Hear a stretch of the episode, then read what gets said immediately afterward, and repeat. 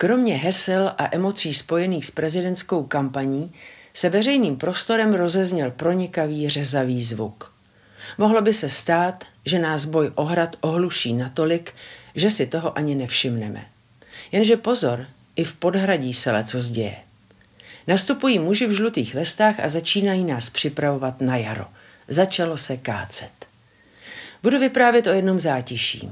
Měnilo se s roční dobou.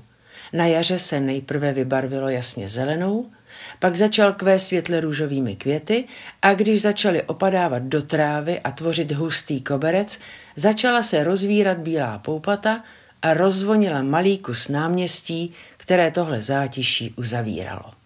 Rostlo na tomhle místě dvě desítky let. Konec básnění. Byl to rozlehlý keř, ve kterém prorůstal šípek s jasmínem v poklidné symbioze a chránil nás od autobusového seřadiště. Původně bylo konečnou autobusu, který mířil na kopec rezidenční, kde jiného spojení lidé neměli.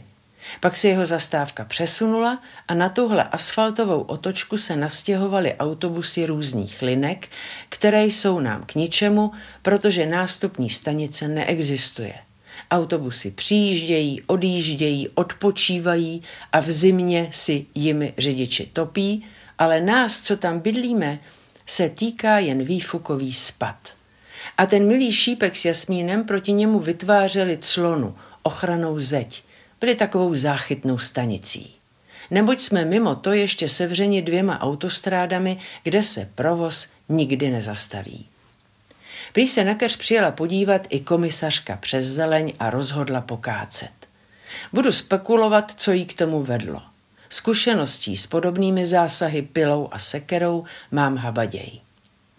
Úřad má povětšinou důvody estetické, čili přírodu vylepšující. Není to hezké, je to nálet, chceme vysadit něco nového, prosvětlit, zarovnat, někomu to stíní, padá z toho listí a není kdo by ho uklízel a tak dále. Pokácet, co příroda vytvarovala, je jakýsi kánon úřednické estetiky. S časem jako nezbytnou, nepřehlédnutelnou veličinou v tomto procesu se nijak nepočítá. Je to projektantská práce. Na papíře vypadá dobře. Takže například cesta se zalije asfaltem tak blízko od vysazeného stromu, že když ten zesílí, stejně jako jeho kořeny, začne ji zvedat, naklánět a asfalt vylamovat. Ale to už na úřadě sedí někdo jiný, ať si s tím poradí.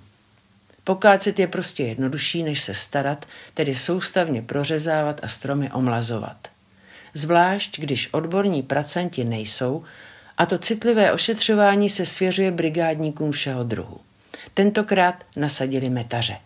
Byla s nimi ale dobrá řeč, chápali mé argumenty a popřáli mi hezký den. Já jim také. Mladý stromek roste desítky let, než vytvoří korunu, olistí se a začne proces fotosyntézy. Strom, stejně jako vzrostlý kvetoucí keř, je plicní sanatorium, milá komisařko. Říkám si, proč se taková estetika neuplatňuje i u ošklivé architektury. Když se postaví špatný, ohavný dům, nezbouráme ho, většinou tam stojí zatraceně déle, než by si zasloužil, ne na věky. Ale stojí a nehýbe se. Za to ta příroda si pořád dělá, co chce.